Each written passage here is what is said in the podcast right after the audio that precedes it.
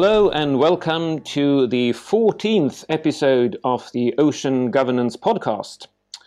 As usual, the podcast is brought to you by the Law Department at the School of Business, Economics and Law in Gothenburg, and it is made by myself, David Langlet, who is a professor of ocean governance law, and my colleague Aron Westholm, a doctoral student in uh, public law.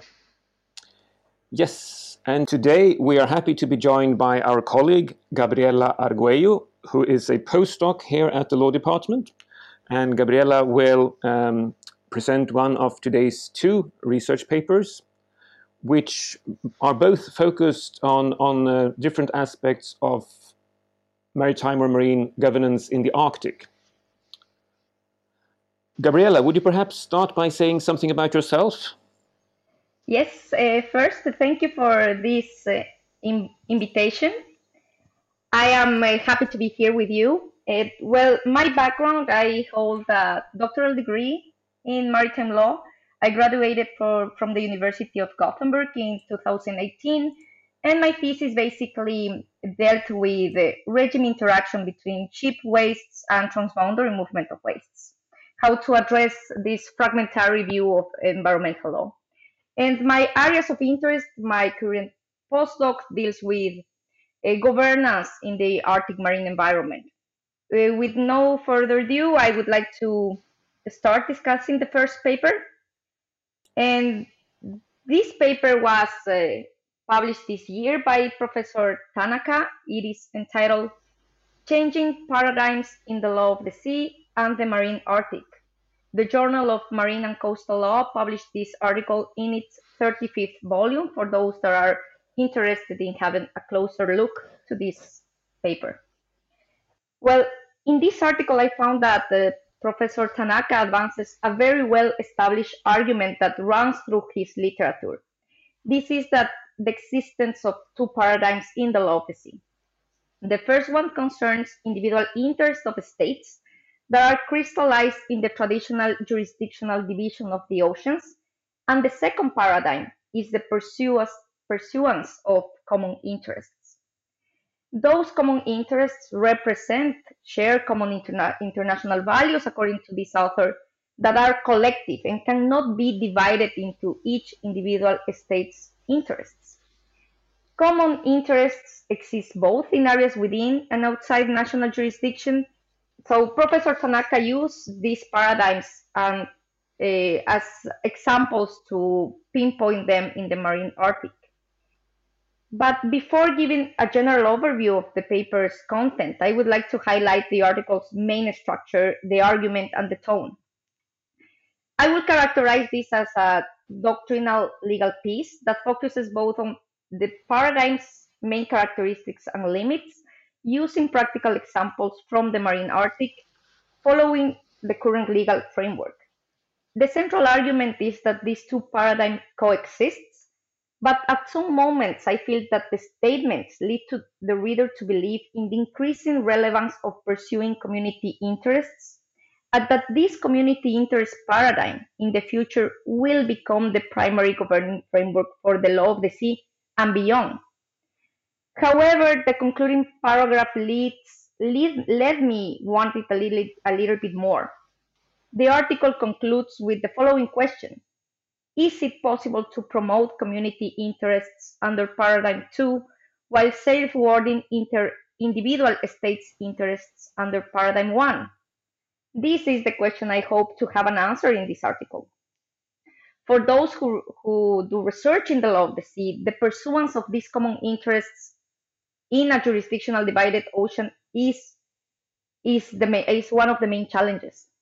So I think that Professor Tanaka is quite skillful in presenting these paradigms, but community interest, this apparent growing importance, I don't think they are really reflected in the legal sources he's analyzing. I don't know what do you think about this?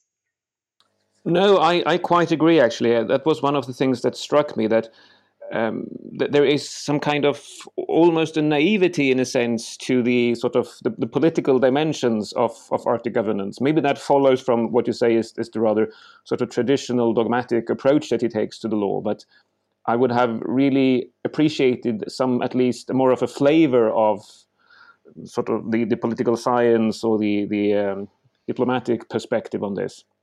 It becomes very very legally internal, and, and therefore can can seem a bit naive in, in respect to well, what is these these power struggles that we see unfolding in the Arctic, and how do they affect the actual effects or, or the implementation of the legal sources that he is uh, talking about? Yeah, and in fact, this makes me question a little bit this central importance given in the article concerning common interests. In the introduction, for instance, common interests are described as the core defining element, not only on the law of the law of the sea, but also of international law. Uh, he argues, for instance, that sharing and protected, protecting common interests are a prerequisite to establishing legal order in the international community. And it left me wondering whether the actual foundation of international law is the protection of common interests, or whether common interests reflect maybe the international laws changing conditions that we are experiencing. Uh, for instance, Professor Tanaka explains that protecting the marine environment and protecting biological diversity are common interests. But then, if we see the foundation of, of, the, of international law and, and the law of the sea, common interests were not in the picture. Uh, the law of the sea, as I as, as, as I see it, its origins is is um, um, the struggle to gain national dominion over the oceans and its resources while maintaining fundamental freedoms, uh, for instance, navigation or fishing. Um, what do you think about this, uh, uh, Aron and David?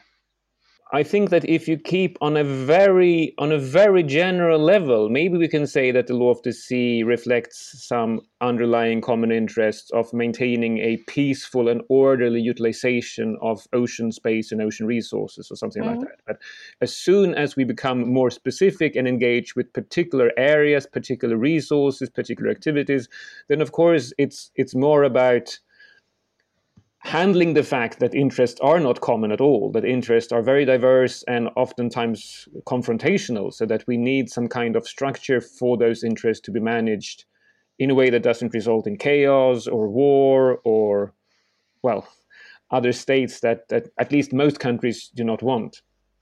Yes, I agree.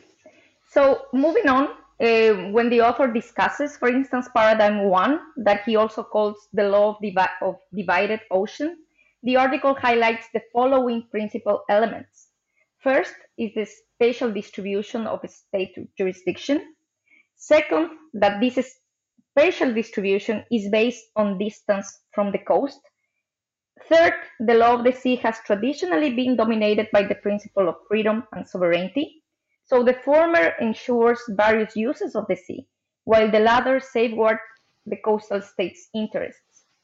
Finally, the legal framework relies on the principle of reciprocity. So compliance is based on what others are doing. But then the article also describes the main limitations of this current paradigm of the law of the sea. The first one is the limitation of law and nature, where the ecological interactions between marine spaces uh, uh, and species and the ecological conditions of the physical surroundings are ignored. To properly govern the ocean, according to the author, there is a need to take into account this natural unity. This argument again caught my attention. I think it required maybe a little bit, bit more of explanation because this natural unity of the ocean or ecological interactions needs to be sooner or later on subject to social and legal construction. I missed in this discussion an explanation of what this natural unity actually means what ecological conditions are. I am sure that those are not uncontrover- uncontroversial concepts. You that have been working also with ecosystem management, maybe do you have a, a, um, an opinion of the, on this? Uh, I, yeah, I agree with you that the it's it wasn't really elaborated on uh, how these sort of uh, how, what the consequences would be or for law uh, with this the, the fluid or what do you call it the yeah the connectedness of nature But I also thought that it was. Uh, uh, I had a thought that he he talks about this connectedness of the sea, of the oceans, uh, and that this does not relate to the maritime boundaries that are drawn, and I can certainly agree. But I somehow I I missed that I missed a connection also to land that he talks about. Well, we don't have a regime for uh, governing uh, land-based pollution in ocean or to the ocean. But I thought that we have a lot of regimes governing land-based pollution as such, and that these regimes will affect also pollution that comes to the ocean. Do you, do you see what I mean? That uh, it's like he's only relating law that is actually directed at the oceans. But this connectedness means that everything that happens on land will affect the ocean. So it doesn't necessarily have to be connected legally to the ocean. Am I making sense here? Absolutely. I, I think that this this matter of complexity of law and to see what will be uh, relevant. But as you mentioned, yes, everything that happens in land uh, has an impact on the ocean. But I guess that because he the, this argument made in this article are so doctrinal, means that we actually do not have this uh, comprehensive legal regime dealing with land-based uh, marine pollution. And yeah. And um, moving on to, to the second limitation that the author finds concerning these paradigms is the principle of sovereignty and freedom that are inadequate to govern common interests. For instance, this creeping jurisdiction into the high seas may not be the solution to avoid natural resources over exploitation. But then again, we are going, we are seeing that that in the Arctic, what is happening now is that all our uh, all Arctic coastal states have already submitted information to to have broader areas under national jurisdiction in the continental shelves. And the final limitation concerns the principle of re uh, reciprocity in securing compliance with relevant, relevant rules. So especially those of envir environmental character. So basically he finds a limitation in all of the uh, main um, elements of this paradigm. Then the article moves to the marine Arctic when he mentions that the paradigm is visible in maritime limits, maritime delimitation, and state jurisdiction. The article points out how climate change affects, for instance, baselines used to measure maritime zones. And I think this particular issue has attracted much scholarly debate concerning possible alternatives to counteract this uh, problem. Uh, since, from, from a legal standpoint, I believe that baselines are ambulatory, there are many that have proposed, for instance, a new legal alternatives such as freezing the baselines. Then, uh, according to the author, a particular issue that attracts growing attention in the marine Arctic is the author limits of the continental shelf be beyond 200 nautical miles. Canada, Norway, Denmark, Russia have already submitted information on the limits of such extended continental shelf to the Commission on the Continental Shelf's Limits. I found particularly interesting the state practice of these Arctic states. They mutually agreed that they should not object to the other Arctic states' submissions to this commission. I believe that this practice aims to facilitate the future extension of natural jurisdiction into areas beyond national jurisdiction. So, these extensive areas of seabed potentially falling under national jurisdiction uh, will have the effect that the water column will remain as high seas. And in this point, I see a possibility that Arctic cooperation concerning these common interests will be eroded in the future. Because again, this, this clear-cut separation of, of, of, of the environment it will have a problem in, in, in, in the management. Uh, do you feel that this is a possibility or that is maybe not that problematic? No, I think, I mean, I agree with you that it seems as I don't believe that the extension of uh, national jurisdiction to the continental shelves will in any way be of benefit for the natural environment. I don't believe that the reasons why they extend their jurisdiction is for environmental protection, but rather we see all of these ex exploitive interests in the Arctic that are now, I mean, the possibilities are um, enhanced with climate change and the ice. Uh... Yes, I do agree with that. In in in my research, for instance, I have seen that the Arctic states have been very reluctant, for instance, to promote area-based management tools in areas beyond national jurisdiction. And I think this is because they are already envisioning this extension of national jurisdiction on the seabed. So this, um, I, I, find that this um, uh, this, there is a discourse of environmental protection, but it is not the the actions uh, tell us uh, tell us something different. Yes, and I think that well, I mean, as you and David talked about a bit earlier, this the relation between the common interests in law and and politics becomes interesting here again that looking at the article it it doesn't seem to me as the the obstacles for a successful environmental governance lies within law, but rather within politics and state action.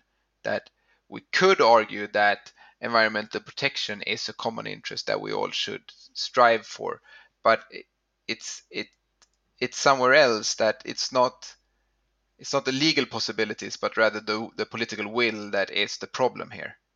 But that's, as you said, it's quite silent in the article. Yes, but once we have this political will, there is always some, I think, some room, an important uh, room for law to to um, to fulfill, for instance, these um, imaginaries of the future that we have. Absolutely. Yeah. So the article also explains, for instance, that although the divisions of the oceans pursues to allocate a state jurisdiction, the material scope of a state jurisdiction in each jurisdictional zone is not always clear-cut. A case in point, for instance, in the Arctic concerns prescriptive and enforcement jurisdiction in ice-covered areas within the exclusive economic zone to prevent ship source marine pollution. In this particular case, uh, the exercise of this jurisdiction may not require the review of the International Maritime Organization. So the author raises some concerns regarding the kind of measures that could be implemented. But moving on to the law of the sea second paradigm, paradigm also known as the common interests, its, its principal characteristics are First, that it provides a cooperation framework for marine affairs, and Professor Tanaka calls this framework the law of our common ocean. A second characteristic is the prominent role of international institutions. I agree with this point, but I think international institution, institutions such as the IMO play also a fundamental role in paradigm one. So it's not exclusive from for this paradigm. Uh, many of the legislative and enforcement jurisdictions provided in, currently in the law of the sea are dependent on the norms, the regulation, the standards adopted by international organizations. Eh, including the, the, the IMO. So I think, yes, eh, international institutions are important in, in common interest, but they are important also in the in this traditional division of, of the ocean as well. And the third characteristic is the focus on the unity of the ocean. Again, I wanted to know a little bit more about this unity.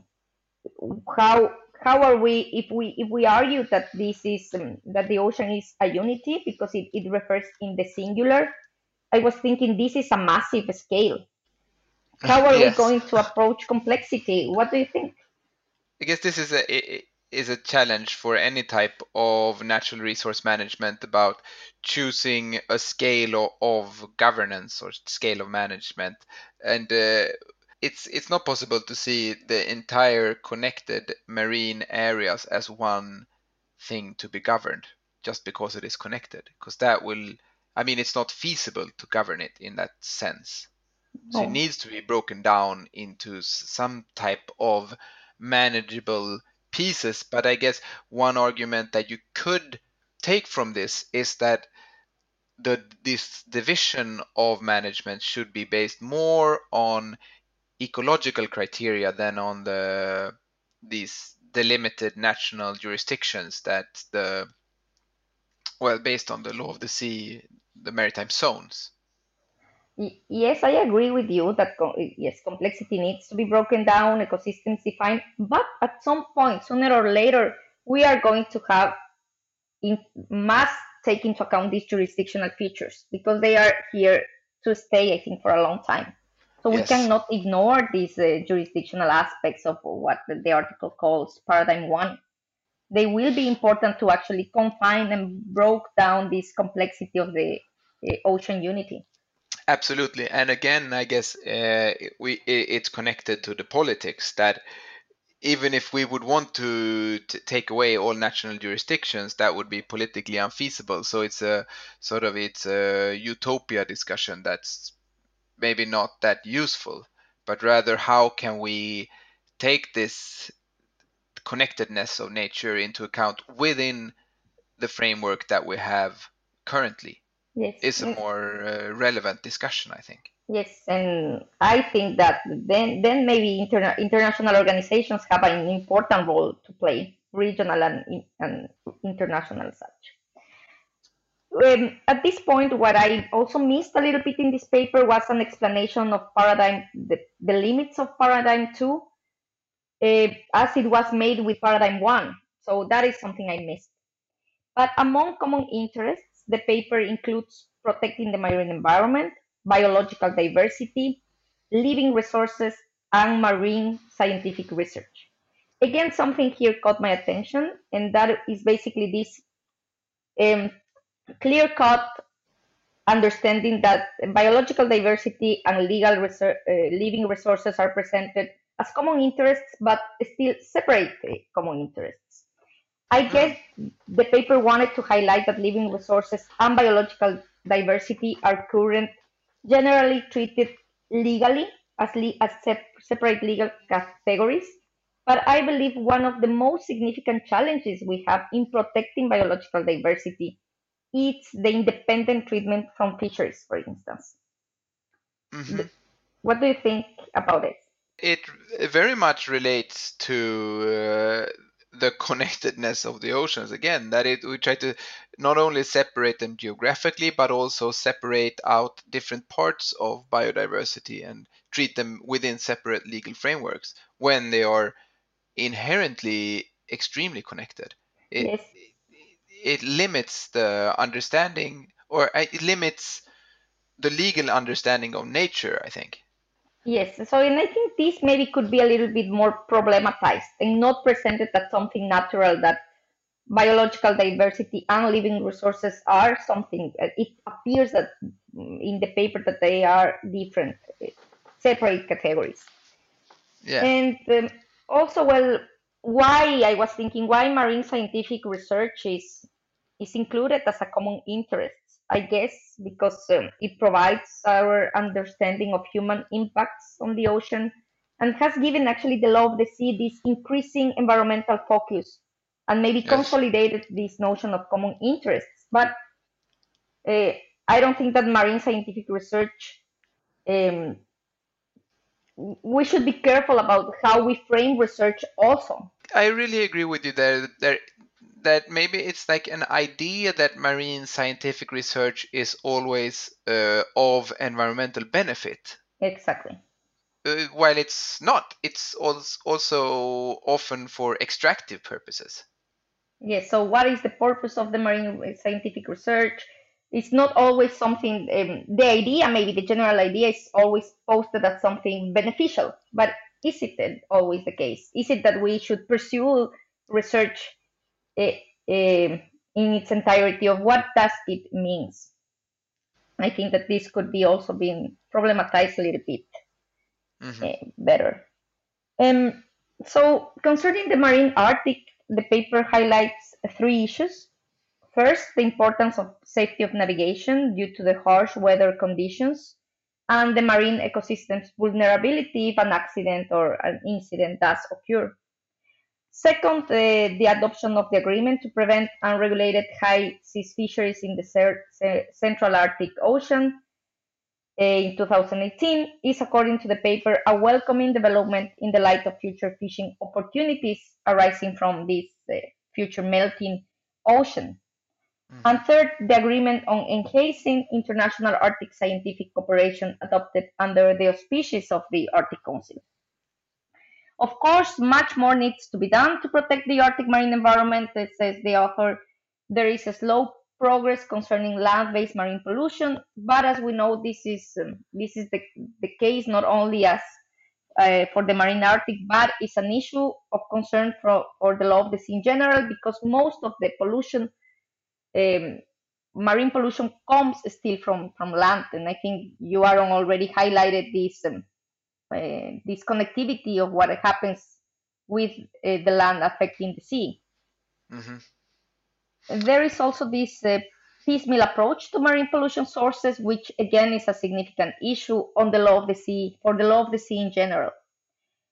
The paper calls for strengthening regional cooperation in these critical areas. What type of regional response is not explored in the article? And the article then goes to touch about share international responsibility. So here becomes a little bit, I think, more legalistic. Uh, he talks about the, the burden of proof to, and the causality to prove environmental harm in areas beyond national jurisdiction and who has uh, um, the standing, for instance, to, to claim a certain damage in areas beyond national jurisdiction. In general, I think this is a very interesting paper that summarizes, I think, how Professor Tanaka conceives the law of the sea as standing today. The marine Arctic is used to exemplify the current state of the law of the sea, but I would categorize this paper as a very ample and overview of many challenges rather than a, an in-depth analysis of a particular gap, a particular problem, or an incident. And with that, I conclude my short overview of this very interesting paper. Thank you very much, Gabi. That was very, very useful um, points, I think. Um, and I, I, definitely agree that this is a paper that reveals uh, his sort of profound knowledge of various aspects of the law of the sea. Um, it, it, draws on wide experience, but as you say, I think also that it would have benefited from engaging perhaps at some more depth in uh, the institutional perspectives in particular.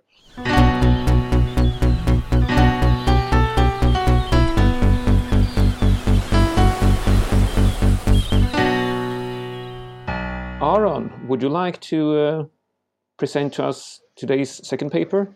Yes, I would. So, uh, this paper that I will present is called the Central Arctic Ocean Fisheries Agreement as an element in the evolving Arctic Ocean governance complex. Uh, it was written by Alexander N. Vylegzhanin, Oran R. Young, and Paul Arthur Berkman. And it was published in Marine Policy, volume 118 from August this year, that is 2020. Um, so the point of departure uh, of this paper is the increasing attention that has been drawn to the central Arctic Ocean in the last years. And maybe uh, I should start by explaining that the central Arctic Ocean is, or what it is. Um, and the, easiest way to explain it is that it, it is the high seas part of the Arctic. That is the part that is not covered by any state's national jurisdiction. There are a few more areas of high seas within the Arctic, uh, but the Central Arctic Ocean is the largest area and also the only one that borders all five Arctic coastal states. And in 2018, the five are coastal states, together with four states and the European Union, uh, signed an agreement to prevent unregulated high seas fisheries in the Arctic and the paper assesses the significance of this agreement as an element in the evolving governance complex for the Arctic Ocean. Um, eh, the paper is divided into five parts uh, that introduces the paper, provides an overview of the legal status of the Central Arctic Ocean within international legal frameworks, and then discusses the negotiation of the fisheries agreement and reviews the agreement's most important provisions, and finally comments on future options for the Arctic Ocean and Arctic Ocean governance more generally. Uh, and I'll try to uh, briefly uh, describe the substantive parts of the paper and then sum up with some thoughts about it. But uh, to begin with, I could say that this, much like the paper you presented, Gabi, is uh, quite, it approaches the problem or the, the issue at hand from a quite purely legal perspective. Um, there, there's not much other considerations, but it's it's the legal aspects here that are in focus. So the first thing that the author discuss is the legal status of the Central Arctic Ocean according to international law. And here they conclude that although the Arctic coastal states uh, all have sovereign rights within their EEZ, and they may also have claims in relation to the continental shelves beyond the 200 nautical mile line, as you said, uh, Gabi. Mm. Uh, the water column is still considered to lie beyond national jurisdiction. And how large this area is has changed over time and may still be subject to change. Uh, in 2001, Norway drew straight baselines around the Svalbard archipelago, which extended their EEZ and again, without any objections from the other Arctic states, it seems they have a consensus to not challenge each other's claims too much. And uh, this, uh, of course, made the Central Arctic Ocean high seas uh, a bit smaller. And there is still a possibility for the United States to do the same thing.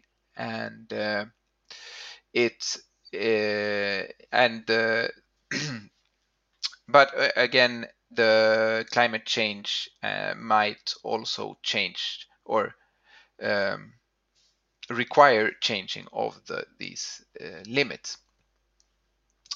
And so, the, the, even though the Central Arctic Ocean has a clear meaning within international law, the, the content may change over time.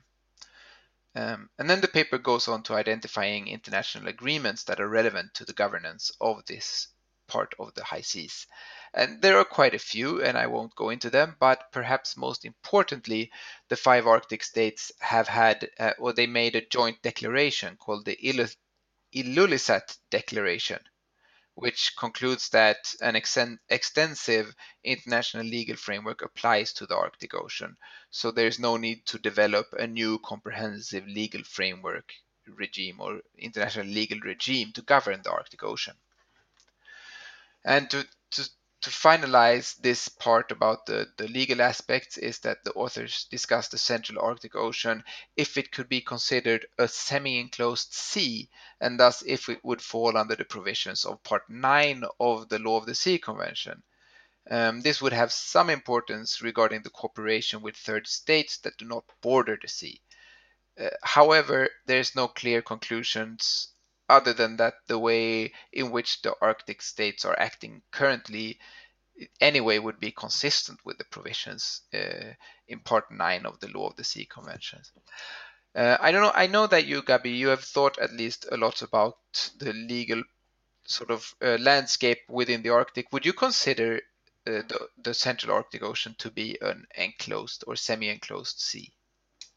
I I would say uh, no because I think that the authors make also a, good uh, legal argument concerning that the enclosed seas also have a, a clear uh, limitations, for instance, about the, the, the, scale of the sea and that it has to be connected with a narrow passage to a, lar- a larger ocean that I think the Arctic Ocean does not uh, fulfill. And I don't think that this has also been claimed by any of the Arctic, uh, Arctic uh, states. Okay. Ah. So um, I don't think that this is uh, actually a, a, viable path for the Arctic, but what are they doing? For instance, they, we have already an, an organization, the Arctic Council, with eight Arctic states uh, promoting cooperation, but then we have this Il, I am pronouncing that correctly? Um, I don't know. I think it's Il, Illilusat, but I'm not sure. Illilusat, okay. Illilusat declaration, where these five coastal states, they said that, yes, we have this international legal framework applying to the Arctic. N nothing special is needed. But, and this is an important but, we have an stewardship role. So they have a special role to fulfill in in areas beyond national national jurisdiction. But yes, so the five coastal states have this special role because they are su- surrounding this uh, area of the high seas, which other states have already reacted against. We've seen that a, a, a couple of years ago, China already uh, uh, enacted its Arctic policy. It considered itself a near Arctic state. So many of other states are already claiming that in the high seas, all other states have vested interests in, the, yes. in on equal footing that the Arctic.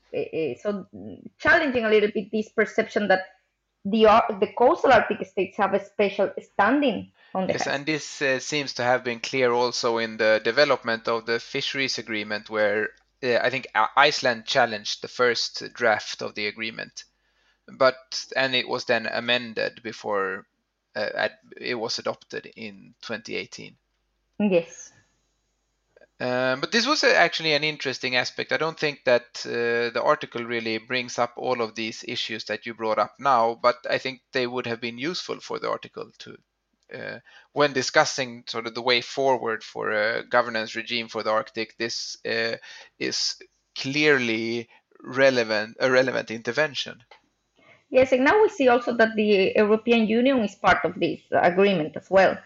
Yes. And they want also to portray themselves as having an Arctic identity. So mm-hmm. this is a reaction that not only these five Arctic coastal states have an important saying on what is will happen in areas beyond national jurisdiction. I must say that I was, I was sorry, I was a bit surprised that this this article also has such a sort of strong legal focus considering that this two of the three authors are, are not lawyers. They're social scientists or focus on, on diplomacy or policy. Mm-hmm. um, to, to the extent that they do engage with legal arguments i think or legal analysis which they do extensively i think it, it suffers from a lack of, of references to relevant sources. I think i mean there is there's a big debate for example in the legal literature on this the status of ice covered areas and what that actually means and what rights how to interpret the additional rights given to coastal states in such areas. But i think they, they have only one reference to something in that section. And i think overall this paper suffers to my mind from from really a lack of references to existing legal uh, discourses around many of these topics which yes. gives us sort of a shallow impression. I'm not saying that their arguments are shallow, but they don't position themselves in the existing legal discourses, which is regrettable when they have a mainly legal way of argumenting. I, yes. I totally agree with David. I think that the first thing that's, that that caught my attention when I was reading this that appear very legalistic is that when they introduce this legal legal uh, treaties and conventions that govern the, the Arctic Ocean. I find a disconnection of what we usually call the law of the sea from other uh, regimes. So they, they talk about the MARPOL, SOLAS, and then the, the law of the sea convention and so on. But I think that all of these treaties are what we call the, the law of the sea family. And then we have, of course, the, the Convention of Biological Diversity and that shows a lack of positioning, as, as, as, as you mentioned, David, in the current literature, because that will have enriched how these uh, other conventions are also understood uh, and constructed. Yes, it's it's more um, that they say which conventions and which provisions are applicable and not, and not not sort of any in-depth analysis of these provisions or legal acts or treaties. Yes. I guess I think we've discussed this sometime uh, in a, a, previous episode of the podcast, uh, but it, maybe what you started with saying, David, there that uh, at least two of the three authors aren't uh, uh, clear legal scientists. That this is something that commonly happens when non-legal scientists go into law and discusses law that it's it usually well you miss some of the sort of content the importance of the contents of law or the legal discussion mm. but yeah so they but the point is that that they're trying to make is that this new fisheries agreement which is based on a precautionary precautionary principle, which they say that it, it, could be said to more be aimed at preventing the fire rather than extinguishing fires. And the objective is to prevent unregulated fishing in the high seas portion of the Arctic Ocean through the applic application of precautionary measures. It doesn't say anything about the possibility to for future arrangement for regulated fishings in, in the area, but at least it's uh, trying to prohibit unregulated fishing. But one problem is that it still hasn't entered into force, and this, I would say, this hampers also the analysis of what this governance regime could be, as we haven't seen any effects from it. Because it, for it to enter into force, all of the parties need to ratify the treaty, and only eight of the parties have so far. So, what does it mean then for the governance complex of the Arctic Ocean? I find it a bit difficult to tease out the main conclusions here, but the authors find that there is a clear commitment to legal and political stability in the emerging international response. And here, I guess, uh, based on your comments earlier, Gabi, you could say a political stability at least between the five states, maybe. Uh, and the authors also they they considered the, this possibility of designating protected areas under the IMO or the CBD here, um, and also maybe to place the Arctic Ocean governance under the aegis of the BBNJ treaty that is currently being negotiated. And while it provides insight to sort of the legal landscape here, what types of or what treaties and agreements are applicable or not, I don't really see how they connect this fisheries agreement with the overall governance regime in the concluding sections. I, I can't see which lessons can be drawn from the agreement. As it hasn't entered into force yet, it's difficult to see how effective it is. And sometimes the paper, it even though, as you said, it might not go, go substantially into law, it still gets stuck in legal technicalities. So you miss this overarching picture, or, and again, the political aspects of Arctic governance that get they get lost, and they, as we've been discussing this whole episode, the political aspects are really important in able to to be able to understand law and the, the possibilities of law in governance. The the political aspects can't be ignored. No, I, I fully agree, and I think this. Um, I was a bit surprised, given the the authors and the title and how they set out that they don't engage more with the, with the political perspective, and, for example, problematize more the relationship between the Arctic Five and other countries with with with an interest in Arctic resources and Arctic shipping, for example. I think that for me, this agreement again is is made to safeguard the interest of these coastal states that in the future are going to have more jurisdiction on the seabed. And if you notice from the from the uh, this agreement, it already exclude all uh, uh, these sedentary species that are attached to the to the continental shelf. What does it mean? Is that they these states do not want to be dis, disrupt their future uh, exclusive rights over these resources. And then it, it, I think that this discussion needs to be highlighted because the authors make this um, this claim that in, in in recent environmental law, the precautionary approach they mention is combined with an ecosystem-based management. And how this ecosystem-based management is reflected in this in this in this uh, treaty is uncertain, especially when they are already taking um, excluding certain resources. That that that is a problem for applying an ecosystem approach if you don't want to include the entire ecosystem. And and I think that maybe uh, um, from a political perspective, what they are, what these Arctic Five states are doing in engaging in actively in having certain measures, certain treaties in the Arctic Sea, maybe a, a certain of convenience from what is happening now in the negotiations of of this agreement for the protection of marine biological diversity in areas beyond national jurisdiction. Because in the current uh, negotiating text, uh, a notion that has been very controversial is this notion of adjacency. So all of, st- of states adjacent to areas beyond national jurisdiction, many of them claim to have a special interest. So mm-hmm. um, maybe a more powerful position to to of what will happen in these areas. And I think this this type of, of, of attempts to to gain a leader a, a leadership role are attempts to to advance maybe this adjacency proposal that is already happening in the international arena and that is very contested now this was a really interesting connection to these two articles that i as a well i usually don't uh, work that much with the law of the sea. I think this was a really interesting connection that I that I didn't see uh, while reading them.